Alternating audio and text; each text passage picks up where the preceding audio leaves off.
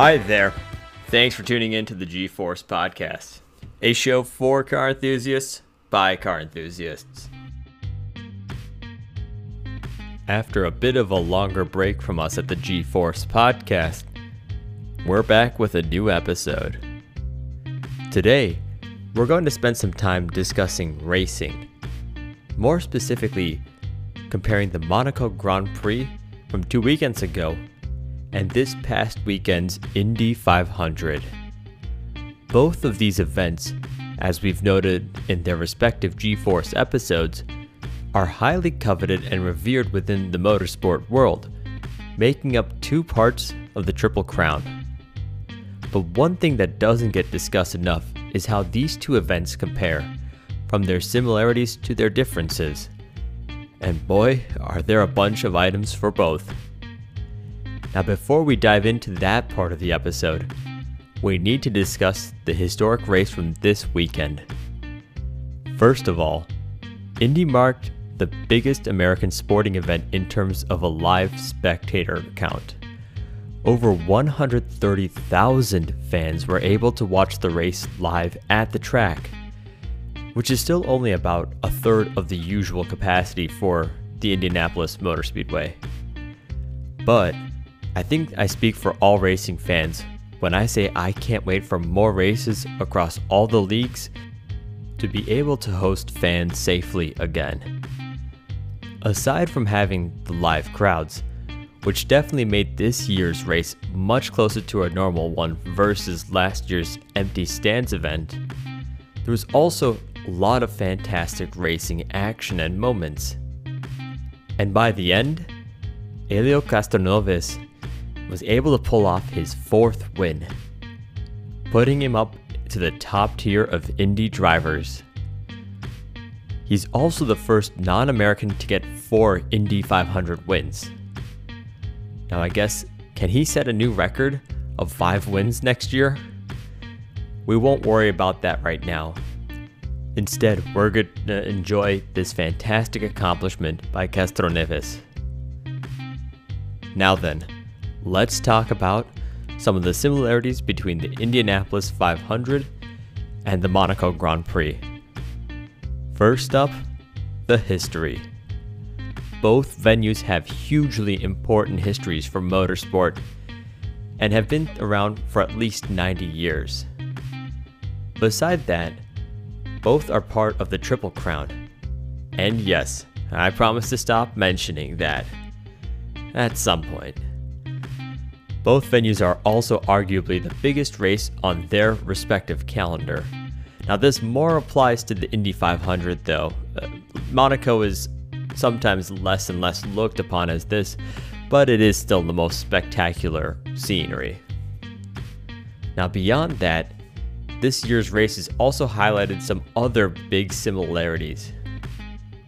In that group, the big thing that came up was the young talent. Both IndyCar and Formula One have a promising bunch of young, talented drivers that are making strong cases of being better than the old dogs at the times.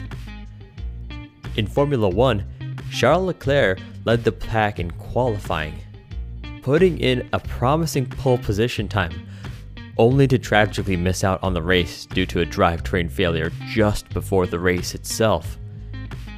In Indy 500 qualifying, Young talents Colton Herta and Rinus VeeKay also put in fantastic qualifying times, putting them in second and third. 21 year old Herta just missed out on pole position with Scott Dixon's blistering lap taking pole. But he, being at 21 years old, and 20 year old VeeKay showed the way for the young drivers for that race. During the race itself, young talents also pulled off some great drives.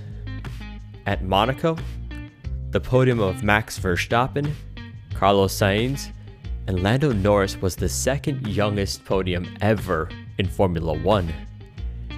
And for IndyCar, even though Castroneves won at 46 years old, young drivers Alex Palou and Pato O'Ward finished real strong in second and in fourth places, respectively. In both cases, it seems like the racing world is in good hands with these young talents. Another big similarity there were some memorable moments from pit lane this year for both races. At Monaco, of course, the main incidents came from Mercedes. First up was the apparent botched up timing on Lewis Hamilton's pit, taking him from 5th down to 8th. For some of you who recall this and who also watched the in cockpit interviews, Hamilton was quite annoyed being the first one to pit out of everyone in the race. He was maintaining his tires and he thought he could last longer. But then things got even worse for Mercedes when Valtteri Bottas pulled in a lap after, only to be forced to retire due to the wheel bolt stripping, keeping his old front right tire stuck on his car. Despite those major incidents, there were also a few other less than stellar pitting strategies. But again, Mercedes took the brunt in terms of the worst pit situations from that race. In the Indy 500, there were also a few incidents. Stefan Wilson was the first one to get out of the race, with the pit lane crash due to locking up his brakes when entering. And then a few laps later, around lap 36, the current leader at the time and the pole position setter, Scott Dixon, also had a pitting dilemma, with his car shutting down just before he got to his pit crew. This forced him back a lap, essentially putting him out of contention for the rest of the race. Kind of like how Bottas' pit disaster did the same, although Bottas was even more extreme, unfortunately, for him. And now for some big differences between Monaco and Indy. And we first start this list off with where we ended up with the similarities list pitting. At Indy, there were far more incidents in the pit lane than at Monaco. Wilson and Dixon were among the first two with significant pit issues, but other drivers impacted by pit issues included Alexander Rossi, Colton Herta, who got a speeding penalty, Graham Rahal, whose pit crew didn't tighten down his rear left tire, which then came off just outside the pits and forced him out of the race, and Simona De Silvestro, also locked up and crashed like Wilson, were other drivers who had their races severely impacted by pit lane mistakes. Now, part of this ties to how the pitting strategies differ between Formula One and IndyCar. But part of it also has to do with the fact that drivers can pass each other up until the pit entrance in IndyCar, whereas Formula One, it's a single file road to the pit lane itself. With the IndyCar strategy, this forces drivers to brake as late as possible when entering the pit.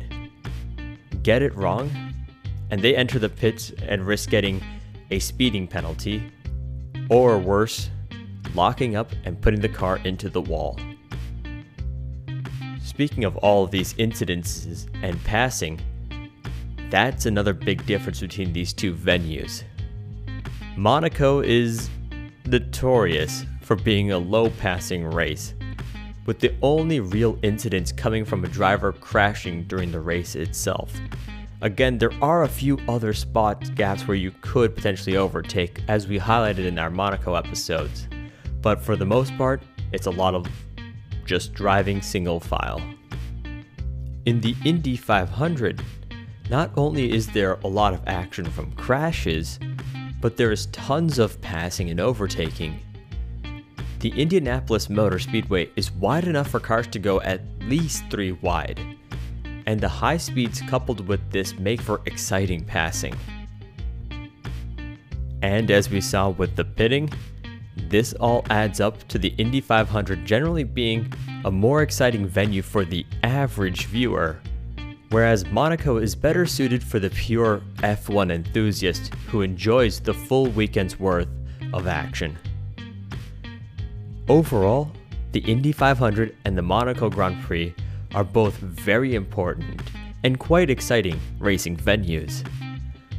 Both epitomize some of the key highlights of motorsport and of course, bridge the history of racing with our modern day competitions.